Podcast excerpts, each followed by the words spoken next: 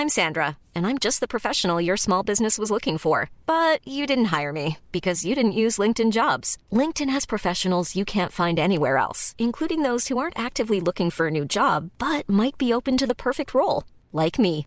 In a given month, over 70% of LinkedIn users don't visit other leading job sites. So if you're not looking on LinkedIn, you'll miss out on great candidates like Sandra. Start hiring professionals like a professional. Post your free job on linkedin.com/people today. Ever catch yourself eating the same flavorless dinner three days in a row?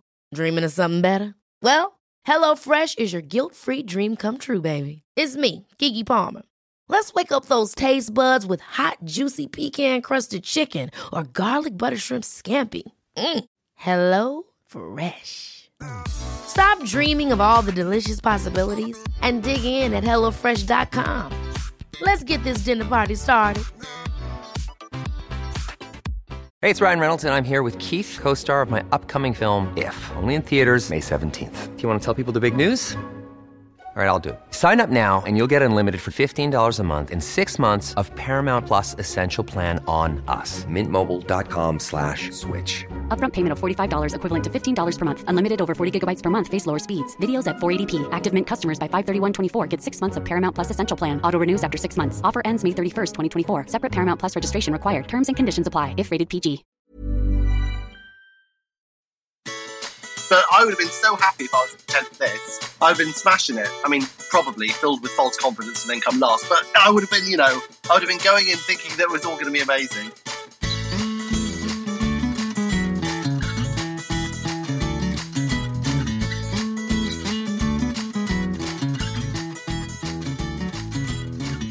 Hello, everybody. Welcome to another episode of the Bake Down podcast.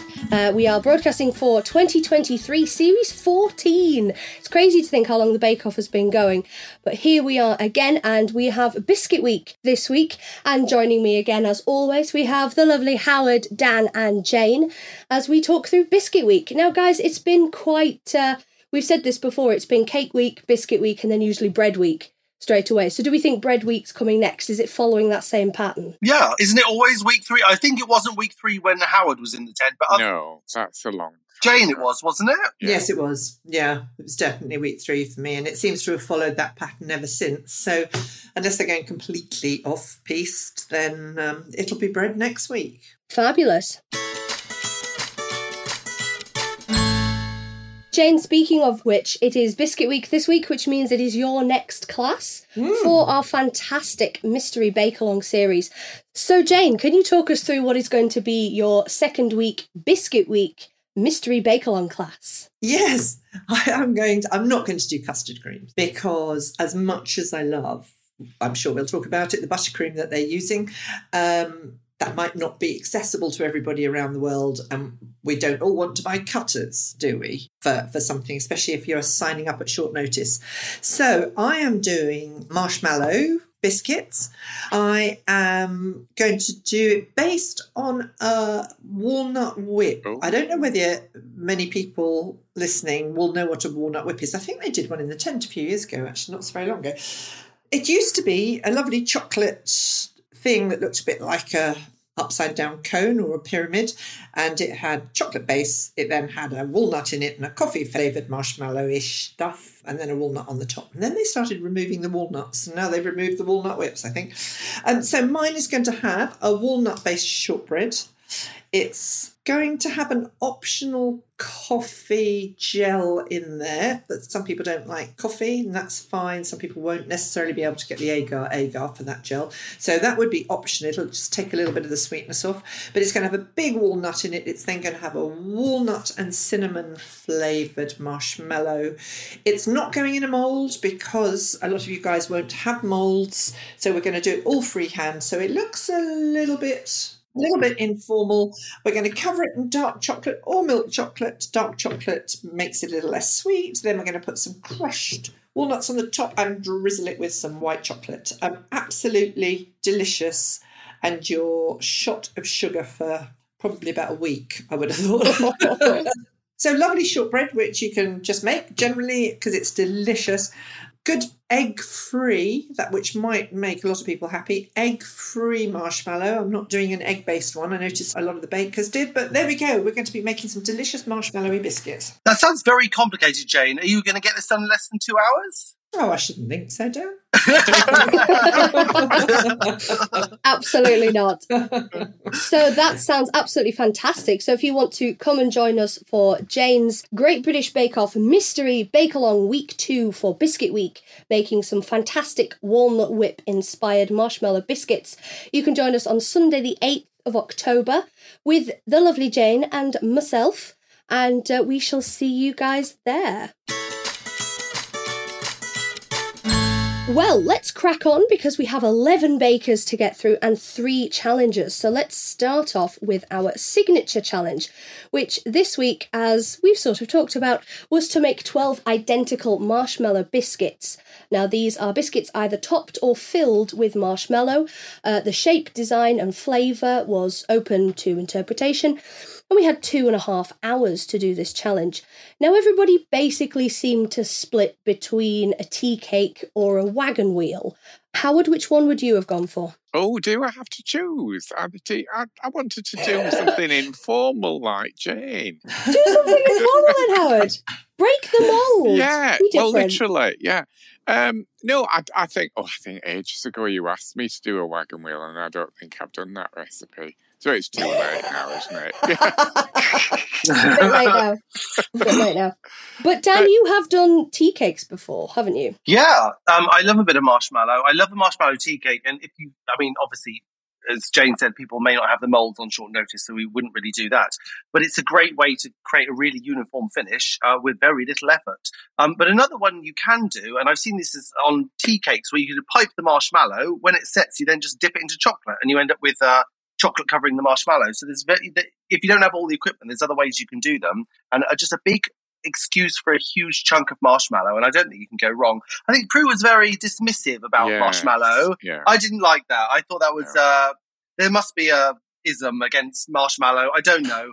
Um, but it's it was very upsetting to me. I think a delicious marshmallow can be absolutely wonderful. Wouldn't you agree, Jane? Oh, I would absolutely. I love marshmallow, and I love just ordinary big chunky marshmallows. They're delicious. I I love that sort of corn floury cornstarch coating on them.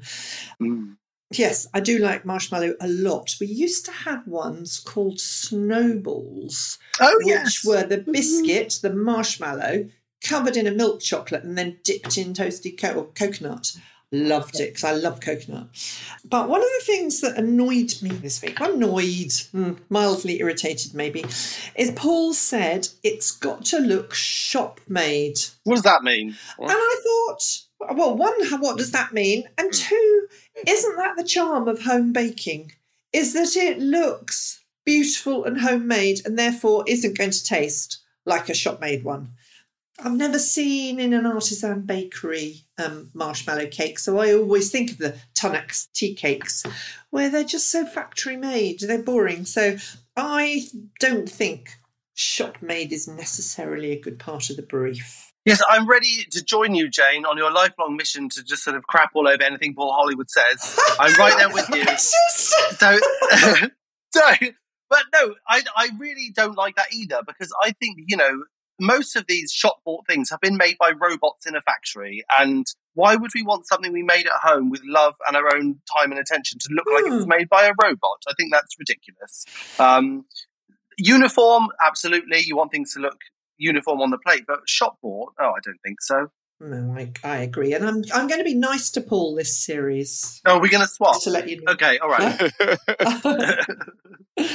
I'm going up to Scotland shortly, so I don't want to be attacked by people wielding Tunnocks tea cakes. So I'm, I'm going to do quite.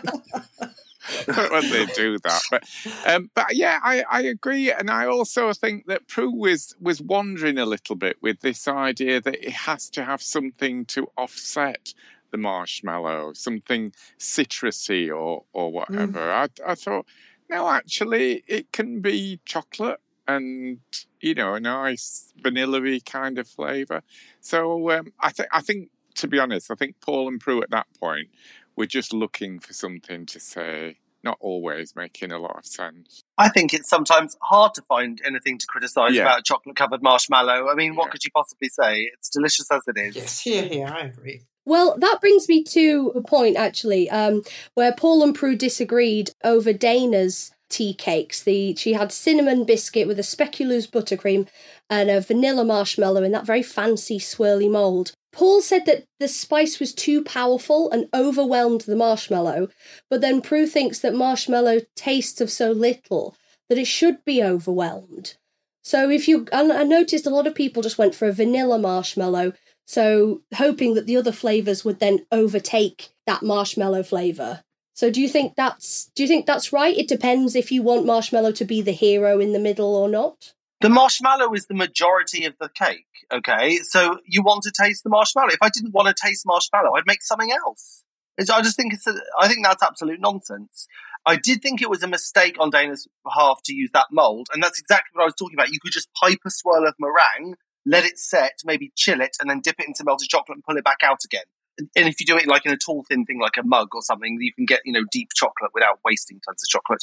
Um, and that would have been just as effective, if not more beautiful, and she wouldn't have broken the mold. So um, it was it was a beautiful mold, but I don't think she had enough time to set them. Uh, but no, the marshmallow is the hero. If you don't want to eat marshmallow, eat something different. Nonsense. Mm, I, I absolutely agree. I did love the mould and made me think I've got some silicon individual bundt cake tins and I wondered Mm. whether that would be rather nice. But again, in two and a half hours, you've not got enough time for that to set. So poor old Dana, but they did look so pretty. They did. And piping marshmallow is not necessarily the easiest thing because if, if you pipe it before it's cool, then it's a bit too runny. And if you leave it a little bit longer, then it's quite hard to get out of the nozzle. As I found when I put some crushed um, walnuts in there, it's very hard to get it out of the nozzle if, your bit, if your bits are too big. So, but enough of enough of my problems. Howard, stop laughing. well, there were lots of lovely flavours uh, we had going on. Uh, again, a lot of chocolate because of the, the coating around the outside of the marshmallow biscuit. But Howard, whose flavours really stood out for you? Oh well, we've we've already touched on Dana, haven't we? I thought they sounded lovely. Um, oh, I did like the idea of Nikki's. To be honest, I thought that Mm. rhubarb Mm. and ginger. If only she'd put a bit more in there, would have been a lovely combination. Mm. Yeah, You stole my favourite one. have I? Yeah. Oh, Howard. I thought it was a shame because the flavours did sound so good, and as they sort of joked about many times, there just wasn't any jam in them. Uh, you know, it was uh, that was where most of the flavour was. But I love Nikki. Can I just talk about Nikki for a Yeah. second? I don't know where that accent. I mean, it's obviously a Scottish accent, but I don't know where in exactly in Scotland that is from. I don't know if either of you two know, but she sounds just like the Krankies, doesn't she? That, um, she doesn't. she does. And uh, I only noticed this week. Last week it didn't pop out to me, but yeah, she's got a really strong uh, Scottish accent. Where is that from? That's definitely a regional Scottish accent. She was isn't it? born in Dundee. She was born in Dundee. Oh. Right. Oh, okay. Maybe that's what that is. I don't Everyone's know. going, It's, I don't know where that is. it's an adorable accent, and uh, I wonder if the Americans can understand anything she's saying. but I love her even more for all those reasons. But did you see her dogs? She has got two sable, that's the colouring when they're sort of sort of multicoloured, um, spaniels. And they are called Haggis and Bracken. And they Oh, are love absolutely adorable. So I have got two spaniels that are sable called Minnie and Florence. Only I'm not sure mine are purebred. They don't look as beautiful as Nikki's, to be honest. We we're convinced that the mother sort of was a little generous with her favours, and we got something that isn't purebred spaniel. Um, What a lovely love way to put it. trying to be delicate. I'm trying to be delicate. Uh, so I particularly love her dogs as well, as well as the way she talks. I mean, I love the way she goes, "Oh dearie me," and or something like that. And then she, it ran out a wee bit, but Paul was quite. it's a beautiful She's accent. lovely. It's so cute, isn't it it? really is. I love her to pieces, and may she stay there. And she's totally not intimidated by Paul. I think it's hilarious. I love her. I love her. Yeah, she's got a great attitude. And just before we started recording, uh, Howard, we were talking about Nikki's fantastic collars uh, that she has on her tops underneath. They're getting bigger every week, aren't they? So I don't know whether next week uh, it's like, yeah, she'll be able to take off with them, won't she? Like Dumbo. Very impressive. Do you think she makes them herself? I don't know. I hope so. Yeah. I really hope so. Maybe, maybe it's like you know how how um Janusz wore a different colour of the rainbow flag every week. he was Oh, on? yeah. Maybe Nikki's doing. She's in a, for a long game. What was that um comedy thing where the hat kept getting bigger every every time the shot changed? And I think it, Naked Gun or something. I think it's gonna be like that with her collars. Just every week, just a larger collar until someone says something. Well, she did uh, rather well, did Nikki? Well, I think she did rather well. Um, they kept going on about the lack of jam, and she did make a point of not putting too much on uh, when she really should have gone a little bit further. Uh, but she did very well. Now, what did we all think about Rowan's? Uh, because this was a uh, a tea cake. It was a lemon rosemary shortbread with sort of a Parma violet flavour marshmallow and a raspberry gel. So very floral. I'm thinking Paul was not happy with the Parma violet taste, but he said it wasn't particularly strong, so he didn't mind. So what did we think about Rowan's? You know, I, I mean, it's one of those things. I think we, we- there were a few of them where I think, well, I'm prepared not to knock it until I've tried it. So I think, Hmm. I think, um, yeah, it was. Uh, I mean, Prue said it was perfect, didn't she? So Mm. I think, um, I, I think he had got that that combination of flavors right. Um, unusual, but yeah, we like a bit of. un- Well, I like a bit of unusual. Yes, Indeed, you do. Um, I, I just think there was probably one too many flavours. You know, lemon, rosemary, Parma violet, and raspberry. It just all just seemed a little bit too much for me. I used to like Parma violets when I was a child, so I'm of that generation. But you know, I, like Howard, I'm not going to knock it till I try it. The combination might have worked beautifully. So yeah, looks fabulous. Yeah, I think it would have worked well for me without the raspberry gel, but then as you say, we don't know, we haven't tried it. Um, but I was a bit saddened in a way that Rowan sort of said, oh, well, I'll cut back on the Parma Violet, because I just think, like, if you like something, then you like it. You know, like, before we go on the show, we all test the recipes, we make a few different versions, and then we try them on all our friends, and if you like something, I think it's a shame to to not make it, or you know, because you think someone else may not like it. So, um, I, I don't know. I don't. We never know how it would have worked out differently, of course. But I'm glad it went well for him. You know, when people uh, amend a recipe on the fly, you do often think like, "Oh God, what's going to happen?" Um, but luckily, he got a good result. But it is always dangerous territory, isn't it? It is, but you know, we know that they don't like rose very much. We know they don't like, well, I mean, Paul doesn't like gherkins, does he? We know Mark. Oh, Mary, he is fussy. I know. Mary didn't like um, shredded coconuts. Um, so I would always be tempted to leave them out. You know, if you're making them for somebody to judge, leave out the things that they don't like. I totally agree with you, Dan. You know, be your own person, but it's a bit like doing anything for a client. You know, if you're designing something or doing whatever, you have to go towards their tastes. So perhaps people ought to just be a little bit mindful of that, maybe.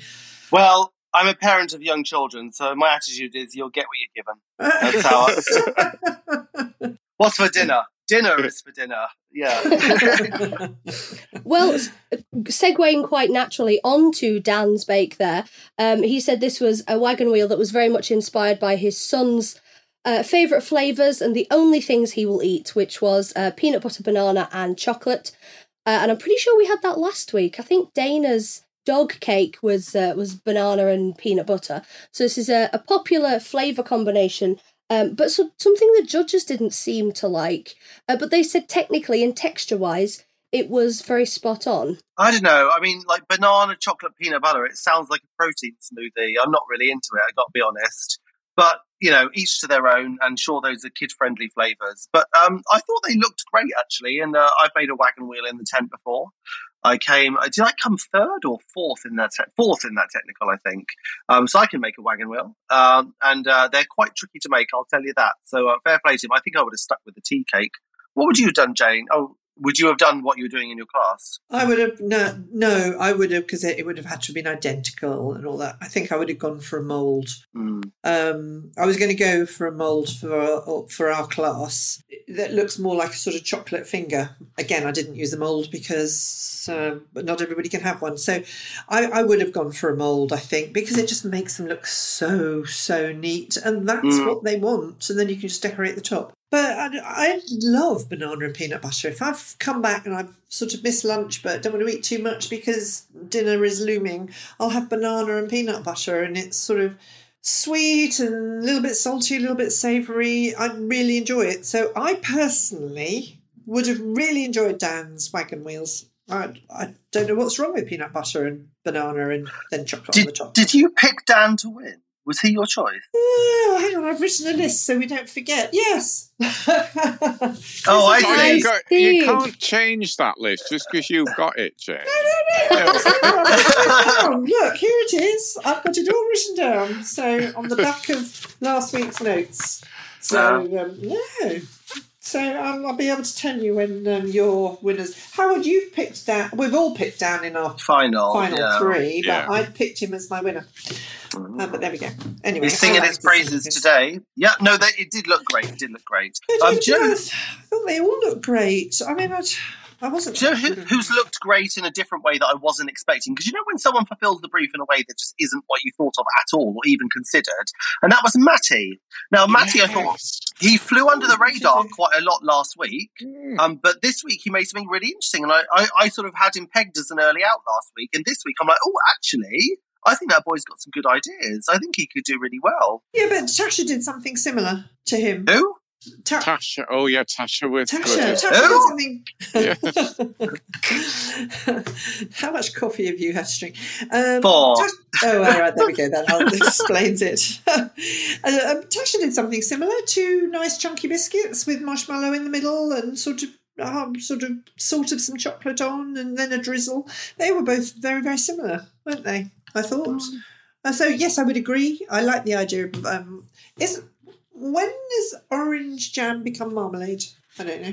It's just Um, the, the the bitterness of the peel, isn't it? Because Is when you make navel orange with a navel oranges, it's quite sweet. It's when you make it with Seville oranges, it's very Oh, bitter. okay, anyway, I don't know if that, there may be a technical difference. I don't know. No, I don't know either. But I thought I, I, I must sort of just go to Tasha and jumping the gun, probably. Mm. Um, I thought that to be to think a handshake was warranted. I don't know. I mean, listen. Yes. No, I'm not taking anything away from Tasha. I'm sure it was absolutely lovely. Was it a surprise? Actually, yeah, it kind of was. But then we don't taste them, as you like to say every time, Jane. Like we don't yeah, taste them. Maybe they were incredible, but I um I was a little surprised. Yeah. Did she have? She didn't have the jam or the sharpness thing in there, or did I miss that? No. Uh, So- no, it just seemed to be the a malted chocolate shortbread with a malted marshmallow and then a caramelized white chocolate ganache drizzle. But that's how I've always known wagon wheels to be. Never any jam in them, just biscuit, Yeah. marshmallow, biscuit. Yeah. No, no Really? jam. Oh yeah, Oh. I've never had jam ones when I was little. The jam, there was a jam version and a non-jam version. Oh, but sure, jam ones yeah. blue. I've never had. I've never had the jam ones. Do you know what I think I'm I, I'm against in terms of Tasha? They were half covered in chocolate, and to me, listen, it's kind of beautiful. But we anyone who's tried to cover a sandwich biscuit in chocolate knows that half the skill is getting the whole thing to look evenly coated. Oh, Just dip yes. it, just dipping half of the biscuit in and lifting it back out again is very easy to do. Any anyone with a pair of hands can do it. Trying to get it evenly coated is crazy difficult. So I think, although it looks pretty, it, she she kind of cheated the difficult bit No. by her. Yes, she did. She did on. not cheat. I thought it was very sensible. I thought they looked lovely, and They they did, but she cheated. no, she I did. I think I think this week I think we saw a couple of examples, and I think that was one. And I think when we get onto the showstopper, it's uh, it's Josh of people doing really really sensible things, Hmm. and if they if they take a sensible approach to the task. I don't think we can really call it cheating. no, No, I absolutely know. can't. But I think they sidestepped they sidestepped a very difficult task um, and sort of made it a bit easier for themselves in the process. And I think that was a measured decision. Isn't that what we say you should always do? Yes, it's called being sensible. It's calling being sensible. This is something that we always talk about. You three always talk about, especially early on in the Bake Off. Take those sensible markers. You know, don't go bonkersly crazy and make your dog because it's precious to you. No, don't do that. Make a lobster because it's flat and it's small and you don't have to stack the cake. So you, you three are always talking about that. So, Dan. Are you two-faced, I suggesting- think. How dare you? Are you suggesting that I'm taking a hard line on Tasha now just because I picked her as my initial winner and then dropped her? Is that what you're saying? um, I couldn't possibly comment, Dan. I couldn't possibly comment. I just think, Dan, you're a fickle, fickle thing. you, you, you said how lovely Josh's was, and who did you pick? Oh yes, look, Josh. I did pick Josh. we'll get on to Josh later. I have plenty to say about that. Let's continue with uh, the lovely signature bakes. Josh, Josh did really well, I think, with his beautiful little black forest tea cakes with a cherry biscuit, black forest jam, vanilla marshmallow. Uh, the comments there was neat as a pin, identical, spot on, and the sweet tart balance was really good. So I think Josh sort of flew under the radar a bit there. Tasha's handshake sort of masked um, how well Josh did there, I think, maybe. I thought the decoration was nice. Uh, I didn't think it was amazingly uniform. The tea cakes themselves were quite uniform. The cherries were a little bit um, all over the place. But I think he was blown out of the water by some other, other people who decorated their stuff really beautifully. And I think that's maybe why he wasn't noticed so much. Um, can I just say, is it Christy who did the little white chocolate with the Yeah. roses? Yes. They were stunning. And anyone um, who tempers chocolate knows that white chocolate is the hardest one to temper, the most temperamental, it's the softest. She made a rod for her own back. And I thought hers are going to be awful. And they came out amazing. So I think Christy, I don't think she got enough praise for what she did. I thought hers were stunning, absolutely stunning. I think though, white chocolate with marshmallow. Sweet, yeah. So Mm. just made it, they were beautiful, and I loved the little bit of rose decoration when she painted it on the mold. Lovely, and, and everything you said about tempering white chocolate has to be really good quality white chocolate to temper it. Um, but I just thought, oh golly, that's going to be sweet. That's my That hurt your teeth. Yeah. Uh, really? Well, if I had any left, it would be. Um, Possibly, hence the comment about uh, more berry flavour being needed, just that Mm. sharpness to cut through Mm. the sweetness think of the marshmallow and white chocolate. Yeah. maybe Hmm. Did she have raspberries in it, or was it what was the mixed berry. mixed It's, it just berry. said mixed berry. Yeah. There's a reason they're typically paired with a raspberry jam because it is lovely and sweet, but it is very sharp as well. Hmm. So that that is a good balance. Also, can I ask you just a very quick question about Tasha? She said like a multi drink. Is that Horlicks? Is it Ovaltine? What what drink? Malted.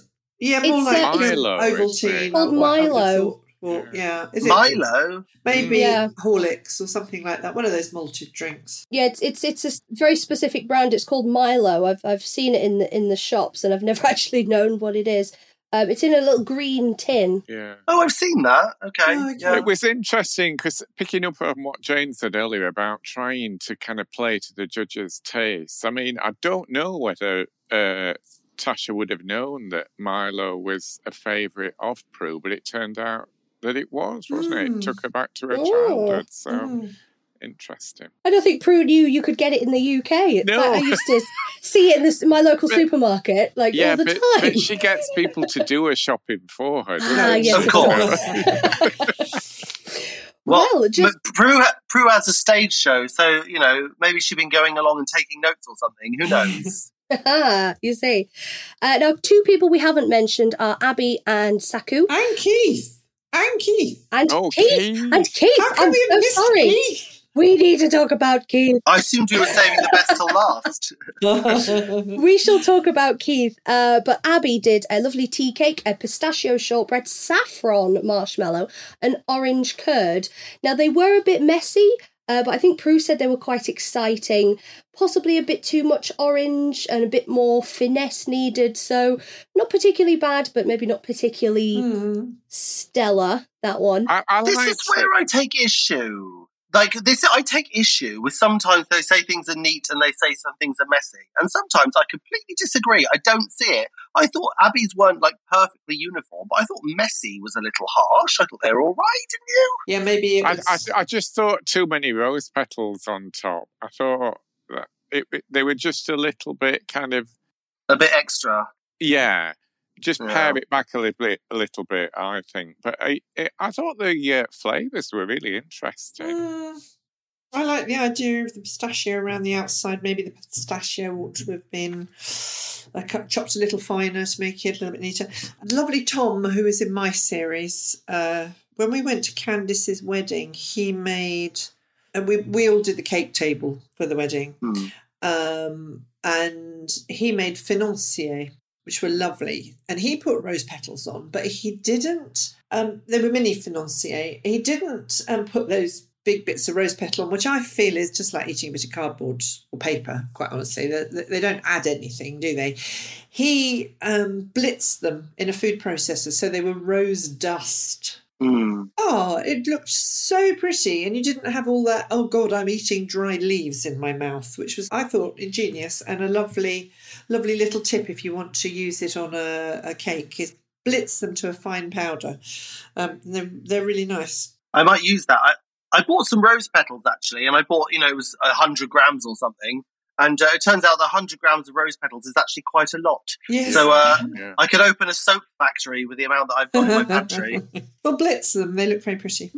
Let's talk very quickly then about uh, Saku, and then we'll move on to Keith. Uh, Saku did a, a quite a different shape. She did uh, the more oblong.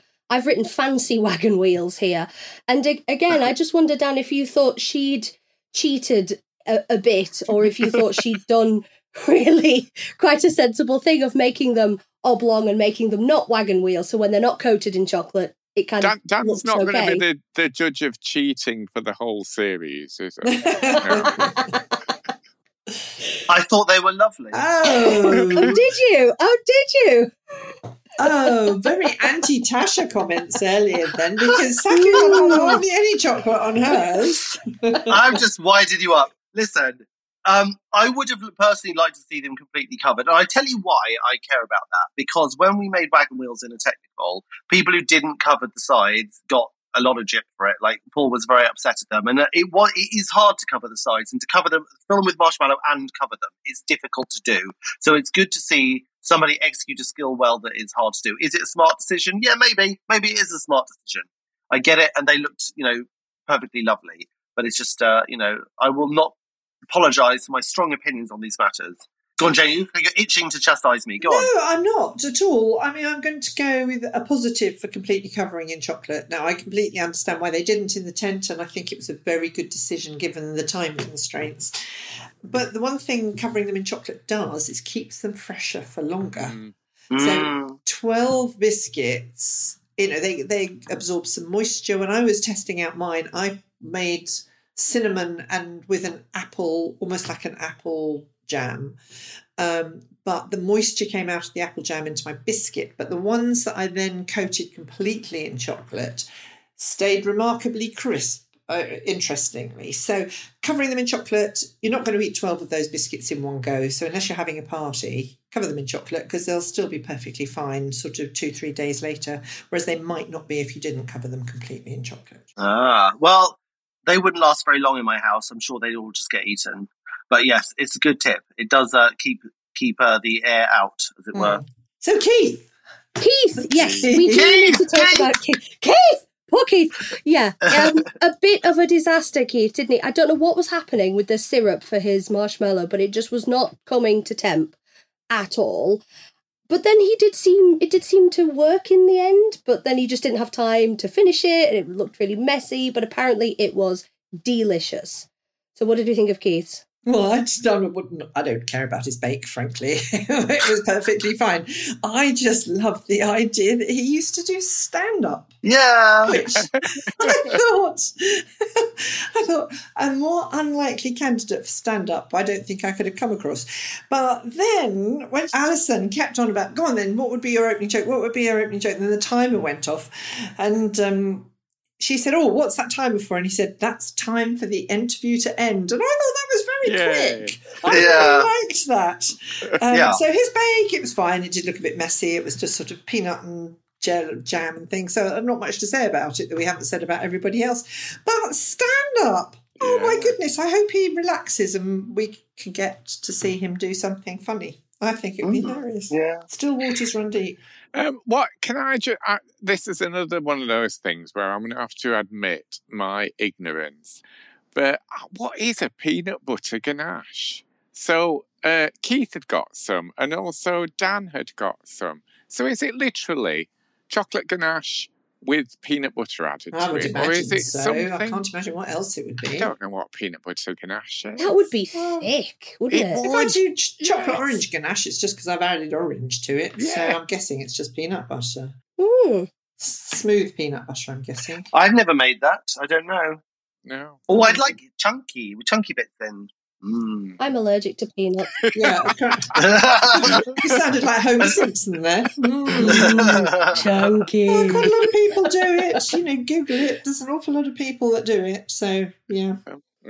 I really feel I'm missing out with peanut butter. I'm allergic to peanuts. I've never Oh, had bad it. luck. I love Oh, I know. butter. It gets featured a lot. I feel like I'm missing out. I love it. it's fine. It's not one of the flavors. I'd if I could go, you know, my whole life without it, it wouldn't be the end of the world. No, I quite like. You know. Just before we move on to the next sessions bit, Alison and Noel. I think their chemistry is amazing. Mm, actually, you know, the the last Yeah. couple of uh, presenters, I've felt at times it's a little bit forced. It doesn't feel it with them. I love the way in this challenge she's fanning herself, and Noel says, "Oh." I thought you were my biggest fan, or, or something along those lines. Didn't really write it down. And then she burst into laughter. It was such a wonderful, natural, unscripted moment. I think she is going to be absolutely fantastic. That's what Yeah, I think. I- That's I what I think. think- I'm a huge fan. I think she's absolutely great, and I think she, she creates the humor, but without really making it too much about herself. Do you know what I mean? She Yeah, just sort of Yeah. is in the moment, making fun, and I think that's got to be great for everyone. And you, as you say, no, very, very natural with her. There's no no sort of Mm. hint of. You know, with with others people, it, the, they were obviously staged bits, and I don't feel that. I feel that most of the interactions they're choosing to show us are just them genuinely having fun, and I think that's lovely. I agree. I think I, it's I think that, I think this picks up on something Jane said last week, where I think you said it had been edited really well. We got to know the bakers, we got to see what they were doing, you know, under, uh, and I think what they've done is they've taken out some of those kind of set comedy pieces that they had at the beginning of each um, bake or partway through time calls and what have you, and just speeded things up a little Mm. bit. So I think Mm. it works works a lot better. I agree. Absolutely. I think the program is better for it. I really, Mm. really I do do. too. Mhm. Absolutely. Now, was so, someone who did amuse me this week was Saku. She said, I cannot remember what it was now, but I remember watching this and she had the sassiest comment. What did she say? Was it to Noel or something? I think in the um in the showstopper, she was getting Oh, was really stressed and she wasn't getting. Oh, or maybe it was in the technical. She wasn't finishing. She was really struggling. And Noel just came up to her and said, "You all right?" And she went, "No." Can I do anything? no. Do you want to get on my shoulders? And she went, No. He's like, okay, and just left. yeah, yeah. was like, yes, put him in his place. I couldn't remember exactly what it was. But But I just thought week two is very early to be telling the host to get lost. I just thought it was quite funny.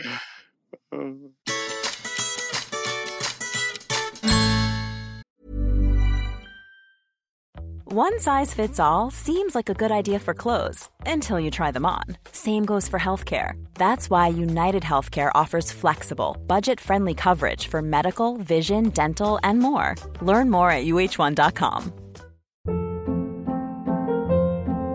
Hold up. What was that? Boring. No flavor. That was as bad as those leftovers you ate all week. Keke Palmer here, and it's time to say hello to something fresh and guilt-free. Hello Fresh. Jazz up dinner with pecan-crusted chicken or garlic butter shrimp scampi. Now that's music to my mouth. Hello Fresh. Let's get this dinner party started. Discover all the delicious possibilities at hellofresh.com. So, leaving the signature challenge behind, where I think everybody did reasonably well. It was a few front runners, but you know, still pretty good overall. Nobody had an absolute disaster. Even poor Keith. um, even Keith's disaster biscuits that didn't look brilliant still tasted wonderful. So, absolutely fine.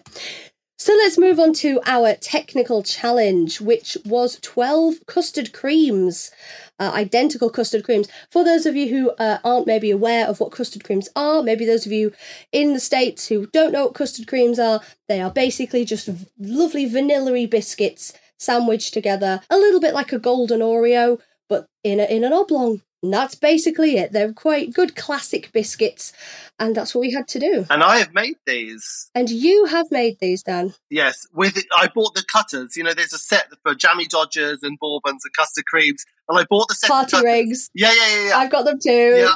So I, I have actually made custard creams with the sort of official, I guess, custard cream recipe. Um, so I would have, but I would have been so happy if I was in the tent for this. I'd been smashing it. I mean, probably filled with false confidence and then come last. But I would have been, you know, I would have been going in thinking that it was all going to be amazing. I thought this was a great challenge. Yeah, I, I agree. I think they. It's interesting to see they had so much trouble cutting out that dough. That dough needed to be really chilled for them to mm. get that sharp. Possibly frozen, yeah. Possibly frozen. And we all know that it's very hard working with a sticky dough. So yeah, they that was where they most of them fell down and making sure, as we of course all know, that so your biscuits don't spread and therefore lose definition, you need to get those chilled down before you bake them.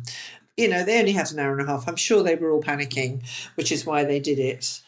So I, I did feel sorry for them, and some of them did look a bit of a mess, to be honest. But it's it's all about the chilling, all about chilling, and lovely buttercream. It's French meringue buttercream, and I think we've talked about it in previous series, all the different buttercreams. and Things But French meringue buttercream is using the egg yolks as opposed to the whites. So you whisk up the egg yolks and the sugar in the way that you would the egg whites and the sugar. Obviously, you don't get anywhere near the same volume, so that it's uh, it's a bit like when you're whisking up for a Genoese sponge or something like that. Anyway, egg yolks, no egg whites, and then you pour in your sugar syrup. You don't get much. You don't get much volume. Yes, so it's a lovely way of using up egg yolks. If you're you've got to ice a whole cake, you'll need a lot of egg yolks. I wouldn't recommend that. But for, for biscuits, absolutely delicious. I, f- I feel awful now because when I've made custard creams, I've done it with an ordinary buttercream with a bit of custard powder in. So I'm it's sure that like, tastes delicious. I'm sure that tastes delicious. That wouldn't be much of a technical challenge, though, would it? Really? no, when we, d- I think we did this uh, as a as a class about three years ago now, Yes. and we did fig rolls at the same time. Oh, you did. so yes. fig rolls and custard creams, yeah. So that's why the custard creams didn't take quite as long to do. Yeah. because I- It's okay, Howard. I You don't have to think- justify your recipe. It was lovely. It's fine. I It's fine, Howard. I seem to remember making a custard and then mixing it with butter, but that would be a creme mousseline. I don't know. I have, can we look up this recipe and find out how they made them? We'll have to we'll have to pull that one up. And um, was was it a French buttercream? I've I've got the new I've got the new Bake Off book coming tomorrow. Oh, Oh, really? So next yeah, time. so I, well, we're You- hopeful that it will have some of those recipes that we've been questioning. Mm. Tesco's Tesco's just put custard powder in their Yeah. ordinary American buttercream filling. Oh, well, there you go. Um, what do what do the BBC say? Oh, they've got them in the shape of dinosaurs. I think they're in the shape of dinosaurs in this picture. That's Um, not custard cream. Oh no, they've just the BBC have just got icing sugar and butter. They don't even have vanilla in theirs. Oh, What? no. No, they don't. Oh, So no! Ignore, ignore the BBC No. one, folks. Um, oh, hang on. What does Mary Berry do? She makes a custard. Does she? Oh, I don't know. I've just lost lost the link. Oh no, that's her proper custard. That's custard and not. I'm sure this makes for very, very interesting listening. Uh, Anyway, sorry Yeah, everybody. sorry. Um, anyway, I sorry. We're bankers. Leave us alone. This is interesting to us. It is. Um, anyway, there we go. Custard powder. Uh, they just made it a little bit more technical by making a, a, a French meringue buttercream, if that's what it's called. But there we go. French buttercream. Maybe it's called a French buttercream. There we go. I But thought it delicious. Indeed, and it did make it very technical because I think was it was it Keith who really struggled with his um, egg yolks and then putting the syrup in too early. So there is a lot of Mm. technique to doing this buttercream. So I, I think it was absolutely the right choice for the technical. But Howard, something I think we have to come to you about is uh, we did have a bit of a dough gate situation. We almost had another custard gate, didn't we? Very nearly. Howard nearly. 2.0. I yeah, know. Yeah, it I has to know. go- yeah, yeah. Where I think is it Cristy used Rowan's dough and had already rolled it out by the time Rowan had noticed. Oh, Yeah, but only rolled it out. That's fine. Yeah. She Yeah. didn't take it. Yeah. She did all the work for him. Thank you, Cristy. Thanks for the help. yeah, yeah. And I think this was mentioned in the um, uh, Rowan's biscuit was uh, a bit thick, and uh, Cristy's biscuit would had very little definition and not rolled out very well. So Cristy had clearly done a pretty good job on Rowan's, given it to him, Yeah. and then Cristy had run out of time, so had done a rubbish job on hers. Bless her. So it must be so easy to do that. I'm surprised it doesn't happen more often, especially in technicals. Oh, I disagree. I, I mean, everyone's different, but I know exactly where I put the thing in the fridge. And like, and it's if it's either you put it in the top or the bottom. I don't know how you would forget. I really don't. I mean, I'm not suggesting anyone's doing it on purpose, but it does surprise me that it's happened more than once. I think that you also develop an affinity with your own bakes, don't you? You can tell. Hmm. Do You can tell how you- biscuit dough? how you've how you've wrapped it or, or Yeah. whatever. there's something there's something that you sort of instinctively know that's mine yeah Mm. like the way you fold the cling film up or something, you Yeah. can just tell. Yeah, Cling yeah, yeah. film? Cling film? What cling film? Sorry. We don't use cling film here. Sorry. Uh, I misspoke. I think they It was- did didn't they It was Yeah. regrettable. No, thank you. Yeah. Not good. I think the other thing that they people struggled with though as well, moving swiftly on, is Mhm. baking time. I think quite a few had slightly underbaked, haven't Mm. they? So although you don't want um, a great deal of colour, if any colour, to the custard cream, it has to be baked through because otherwise it's got that Mm. slightly cakey quality to it. I think when you buy biscuits from a packet, they very often have like no color on them at all. So I Mm. think it's very tempting the second you see that ring of color to think, oh no, they're overdone and, and, and whip them out, especially when it's a very pale biscuit. But yeah, if you don't have a little bit of color, you're never going to get the snap, are you? No, no. No, but low and slow. You can do them low and slow, actually. But would that not risk losing definition? Yeah, How do in- I don't know. it's really interesting because when oh this is this is probably giving away secrets now. So apologies. Am I going to wreck my um, NDA? When I was doing one of my uh, auditions, we had to make some shortbread and take it up. We were given a very specific ingredient list and then make them. And I tried them at 160. I then tried them at a lower temperature, and uh, uh, you know I tried them all different temperatures to try and get them right. God, I'd never made so many shortbread shortbread biscuits in my life. But as long as you chill them down really, really well, they don't seem to spread. Or she could, they could have got them halfway through, which means they would have set the outside and then drop the temperature down to make sure they just dried out that little bit. Dried out sounds horrible, but so they were baked through, so they were crisp. So I think it was just again panic. Oh, they looked, they looked done, so therefore they must be done. Mm, You know, I don't like over making things, but you do sometimes do need to bake them a little bit more than you think. yeah, there was a lot of panic in that tent, though, wasn't there? There was a lot of I think so. pullings, floppy pastry out of molds. It was uh, all a little bit terrifying. And Mm. it, the thing is, when things start to go wrong in the tent, you just sort of flap and panic even more and make everything worse, don't you? Well, I do Yeah. anyway. So um, yeah, I did. I did feel for them, and it was. But some of them managed to turn out some some pretty good biscuits. Look pretty pretty uniform. Can I just say something that really bothered me, and it has no bearing on bake or anything? It was just something that really bothered me. I don't know who it was, but somebody had put a tray of biscuits into the oven, and instead of the biscuits being lined up like one, two, three, four, like that, they were just all over the place, like they'd just been thrown on the tray. Oh, And it just really annoyed me. And it has nothing to do with bake. I'm sure it's absolutely fine, but it was just why would you not stack the biscuits neatly when you put them on the tray into the Well, oven? I, I know what we'll do.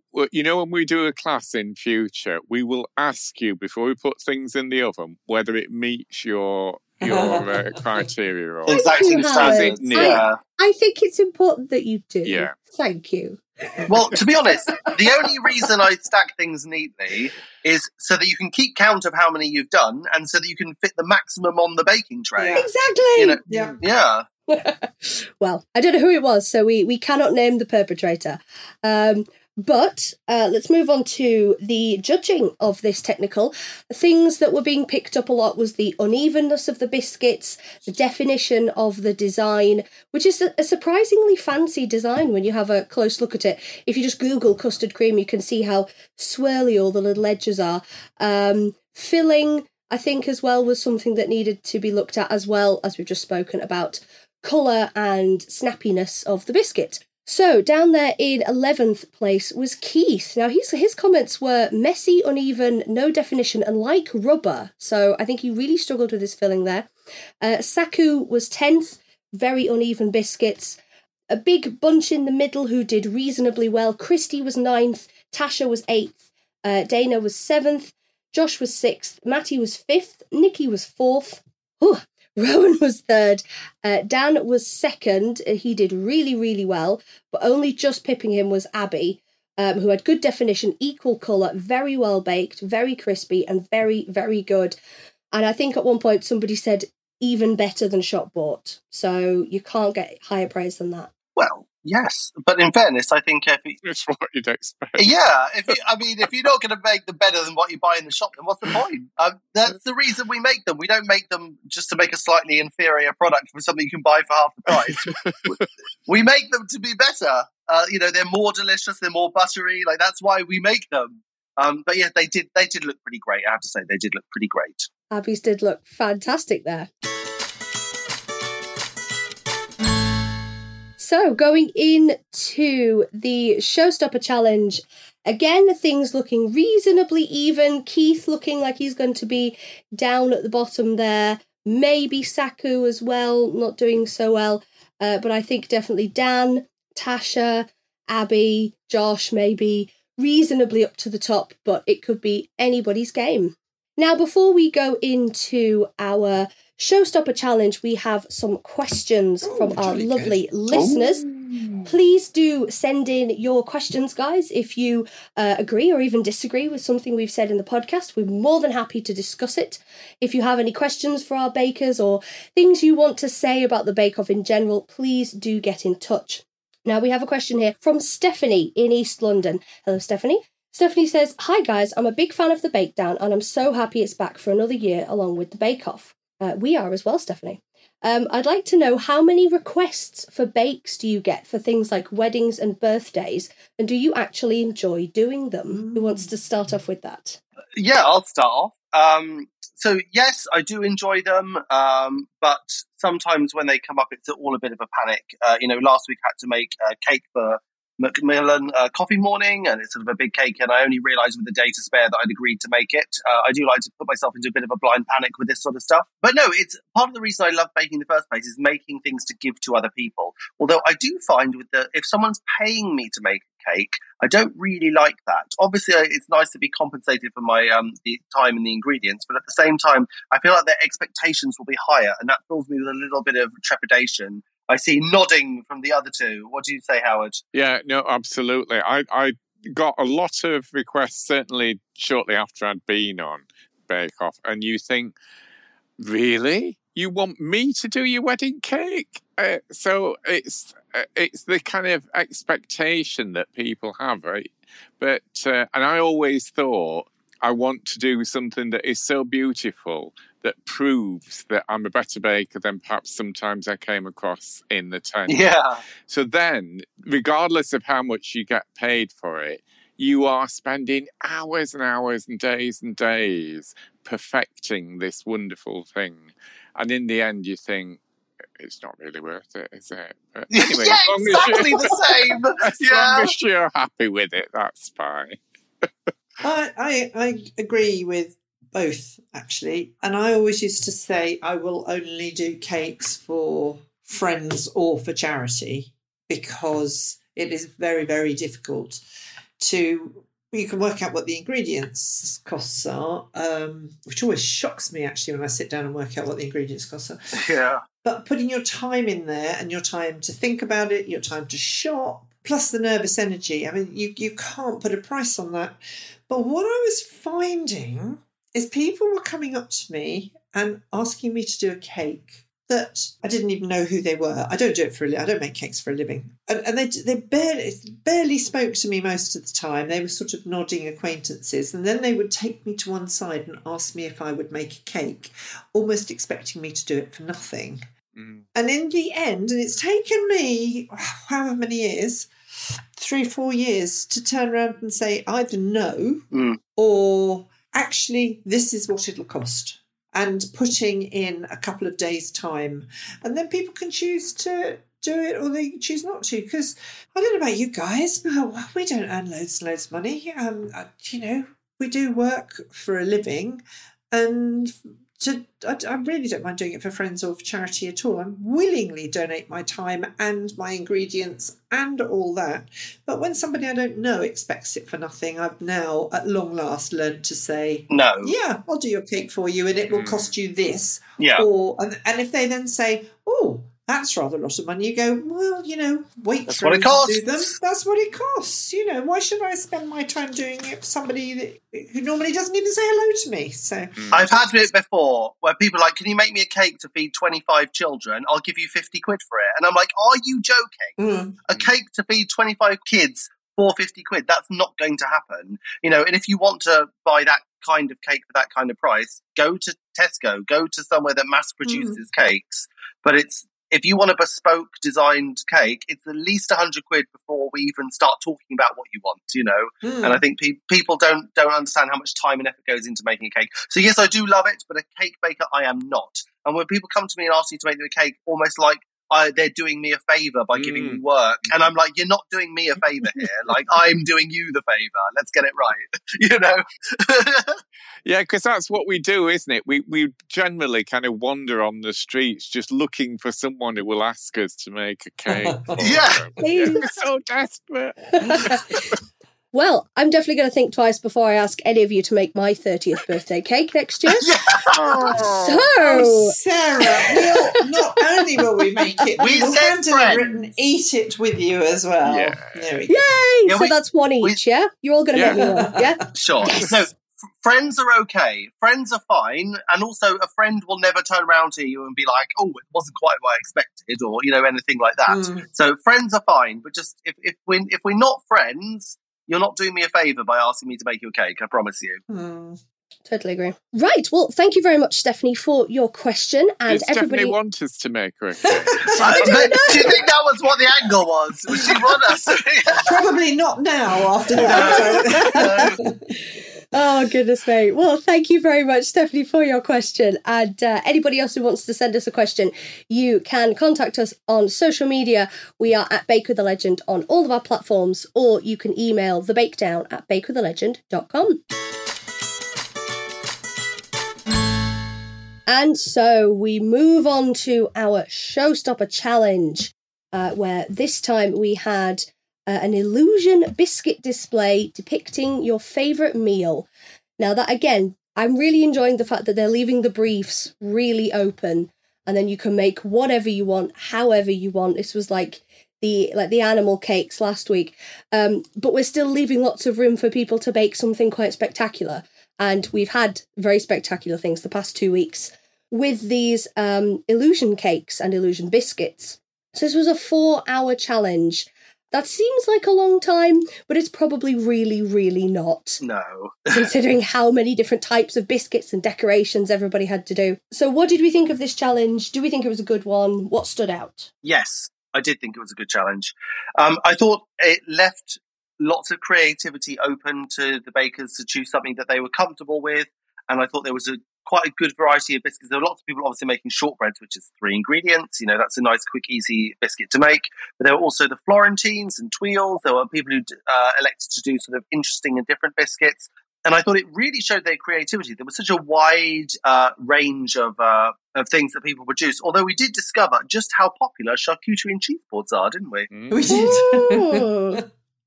I would just like to say for the record that That's not a meal. Cristy's Parma ham looked exactly like Parma ham. It did not look Yes. like bacon. It was perfect. As soon as she saw it, Lovely. it looked just like Parma ham. It was spot on. Everyone was like, it looks like bacon. Don't listen to them, Christie. It was beautiful. Thank you. It was. And of course it's pork. of course it's the same thing. But no, I thought you were going to say cheese board isn't a meal. Like that's just a snack, right? That's not really a meal. Is that that was my problem with that. You, it Am depends how much cheese you're having on the cheese board. I could easily make a Oh. meal out of cheese. I'm sure Howard can as well. I think Howard's Right, like, yes, okay. I I'm in the minority. Okay, fine. I thought it was a brilliant challenge because although it was fancy and all the lovely things that we like to see in a showstopper, because we do like it to be fancy, don't we?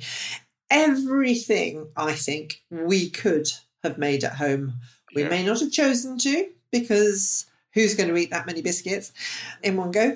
But I just thought it was, I thought it was fantastic. I, I loved it. I'm not sure what I would have done. Charcuterie, a charcuterie, I'm sure, um, was a was a great choice because it gave you a way of showing all sorts of different skills and biscuits. I mean, there were a couple that we didn't mention. There were some very very mini macaron. And there were some um, biscotti, which actually I probably wouldn't have made, although I make biscotti all the time. It's just it takes so blooming long to bake because you've got one bit of baking and then you let it cool and then you chop it up and then you bake it for a bit more and then you flip it over and then you bake it a bit more. I wouldn't have chosen the biscotti, although a couple of them did. Um, made a very good katsu chicken biscotti, didn't it, from Tasha? Oh, a great challenge, a brilliant challenge, and I think they all did pretty well, actually, didn't you? Yeah. I love the painted bowl from Tasha. I thought the painted bowl from Tasha was just beautiful. I like the uh, steamed bun basket as well, the uh, dumpling Mm. basket. That was great. Abbi's. I like the idea. I'm not sure I liked the end of it in the end, but um, Wow, brutal. I know. Well, I'm just No, but I thought as an illusion, it was qu- very effective, and I liked all the little dumplings. I thought there was a great deal of variety. It reminded me of um, was it Yan made an illusion cake, and it was like a bowl of ramen or something. yeah, like, something with- like that. Yeah, She did, didn't she? That was beautiful. yeah, yeah, yeah, yeah. There was sort of lots of different. It, they had lots of different colours and stuff. Um, but I did like the people who made sort of those inventive shapes without using just a load of fondant as well. And I think obviously we'll get on to uh, Josh, I'm sure, in due time. But his was was quite something. I thought. I thought that was Mm, yeah. It was absolutely stunning, wasn't it? I think you've got to pick which way you want to go with an illusion cake because I think there are some that looked exactly like they they would have done in real life. Like I think Abbi's looked exactly like a steamer, exactly like dumplings, and those things themselves aren't particularly pretty to look at, but it did look exactly like it. Mm. But then you go to somebody else's, like Dana's, for example, the pizza. It was lovely, but it was a bit cartoony. But that's the point. So Yeah. which way do you go? Do you go hyper realistic or do you go slightly cartoony? Um, so I just wonder if that's why Abbi's didn't maybe look the prettiest, but it was very realistic in that sense. I think the cartoony style is definitely nice. I um, but uh, you know, like we particularly enjoyed Nicky's beaver last week, didn't Yes, yeah. we? Um, Just That's never going to get old, Just is it? behave. Never it's get never going to get old.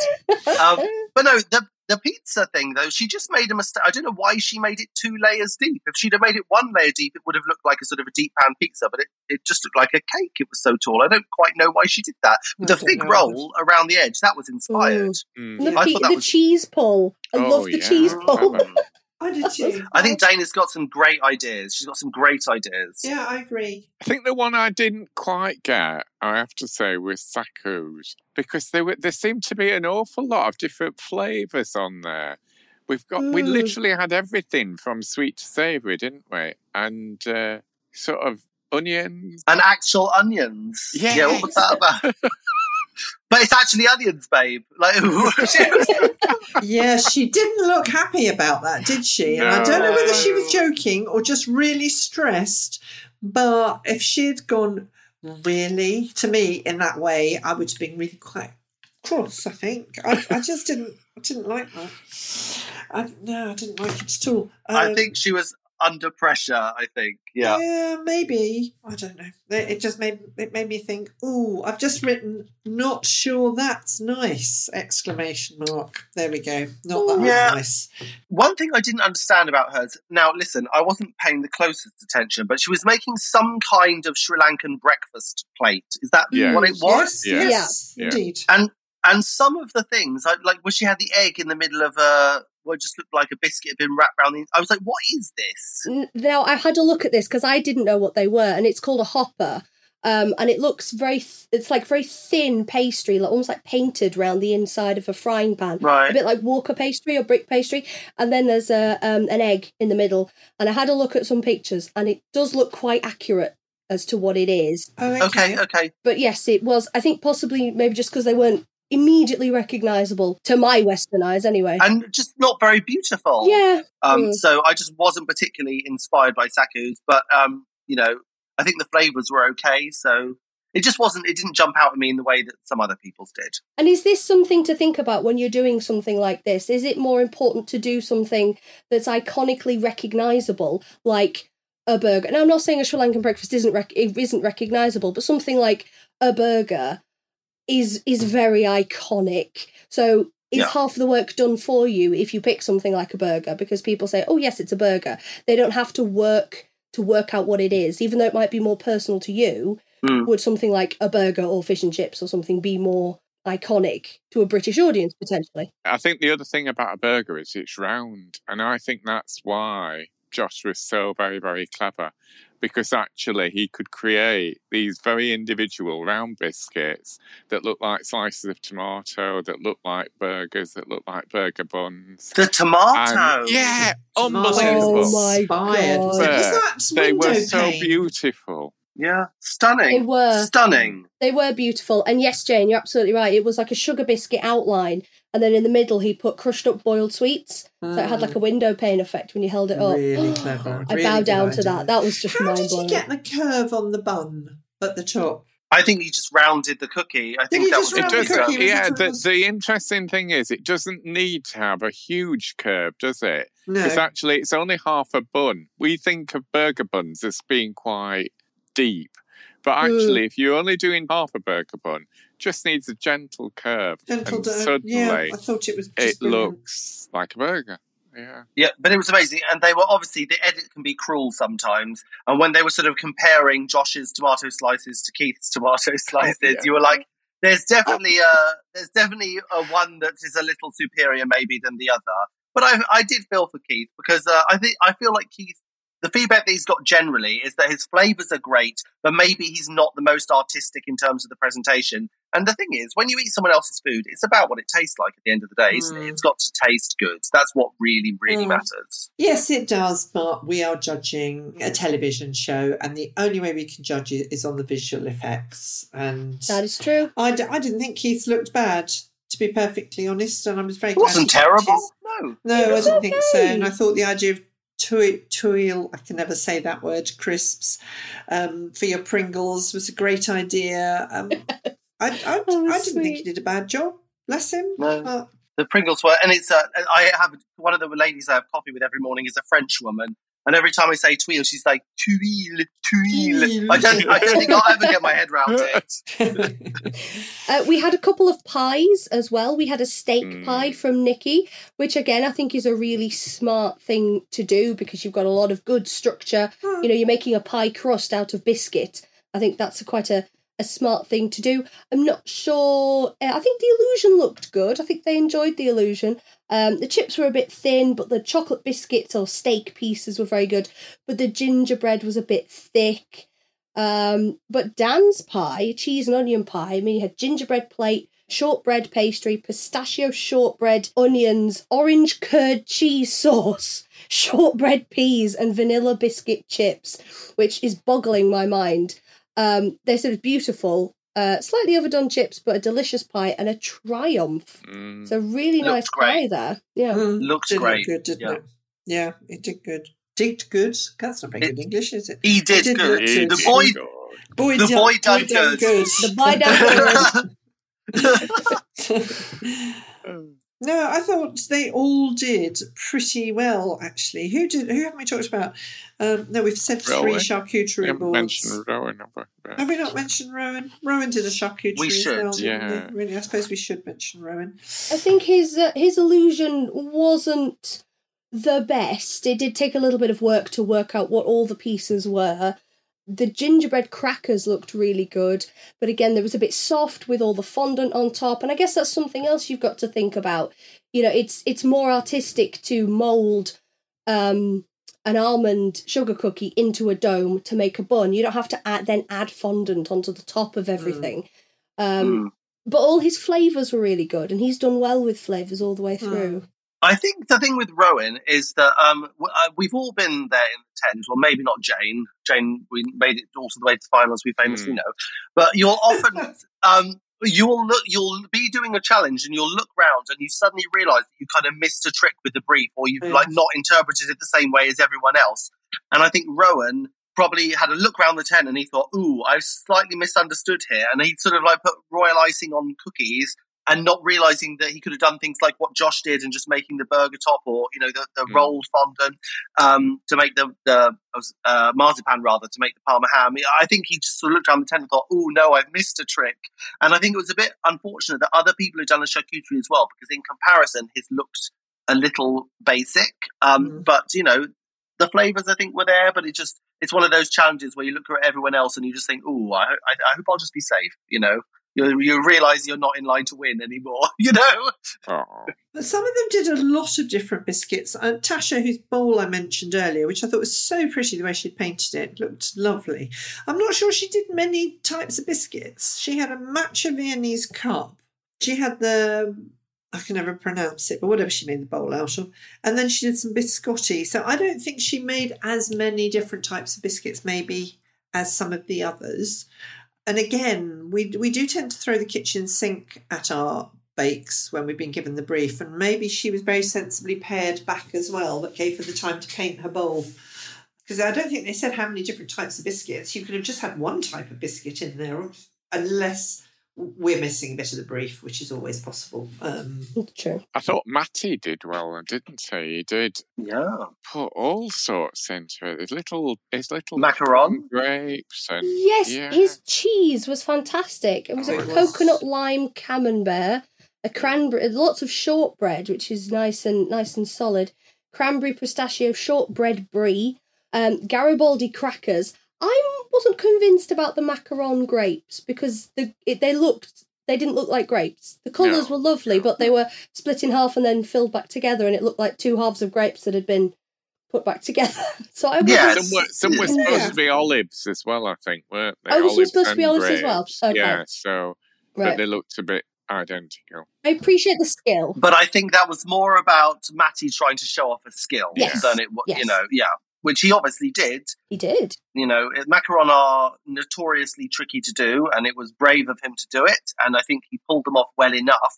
But yeah, I agree. They didn't really fit the illusion, maybe, but I'm sure he just wanted to show off some technique because uh, well, that's what we want people to know in the tent. It's like we are. I am a good baker. Look, I can do all these things. Yeah. You know. Um, so I understand.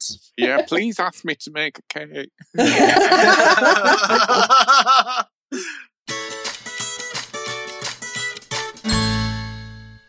So, after a pretty strong showstopper and actually a really good biscuit week overall for everybody, there were no major, major disasters.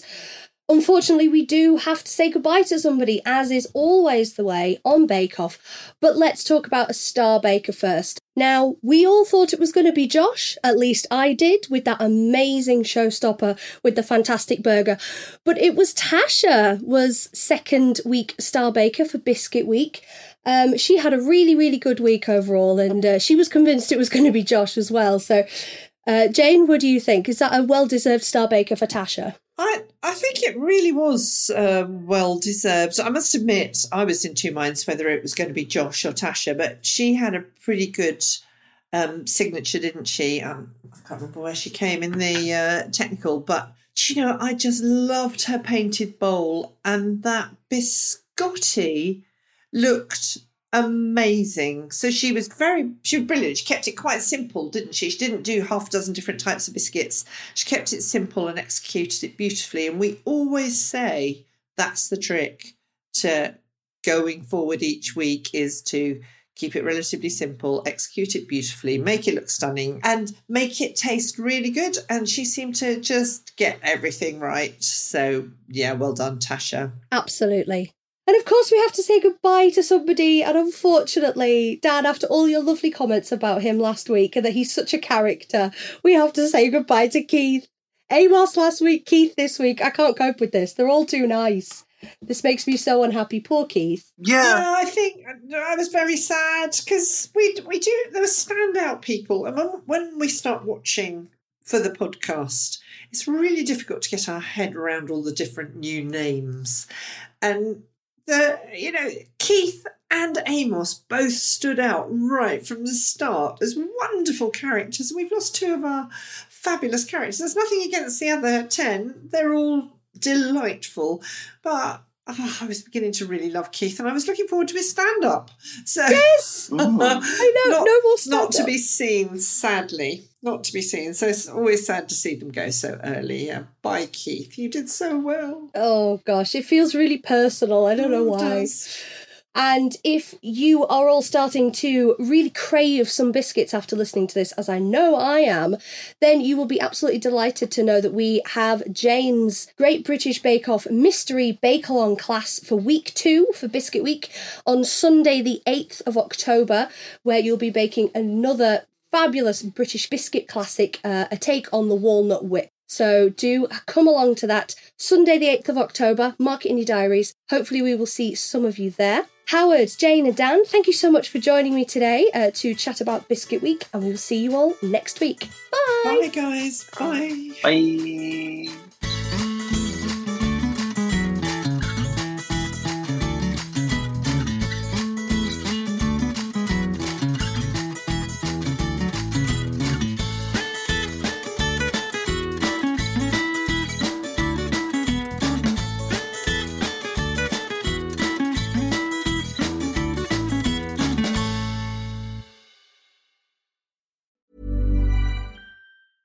Ever catch yourself eating the same flavorless dinner three days in a row? Dreaming of something better? Well, HelloFresh is your guilt free dream come true, baby. It's me, Keke Palmer. Let's wake up those taste buds with hot, juicy pecan crusted chicken or garlic butter shrimp scampi. Mm. Hello Fresh. Stop dreaming of all the delicious possibilities and dig in at HelloFresh.com. Let's get this dinner party started. Even when we're on a budget, we still deserve nice things. Quince is a place to scoop up stunning high-end goods for 50 to 80% less than similar brands. They have buttery soft cashmere sweaters starting at $50, luxurious Italian leather bags, and so much more. Plus, Quince only works with factories that use safe, ethical, and responsible manufacturing. Get the high-end goods you'll love without the high price tag with Quince. Go to quince.com slash style for free shipping and 365-day returns. Imagine the softest sheets you've ever felt. Now imagine them getting even softer over time. That's what you'll feel with Boll and Branch's organic cotton sheets. In a recent customer survey, 96% replied that Bowl and Branch sheets get softer with every wash. Start getting your best night's sleep in these sheets that get softer and softer for years to come. Try their sheets with a 30-night guarantee. Plus, get 15% off your first order at bollandbranch.com. Code BUTTERY. Exclusions apply. See site for details.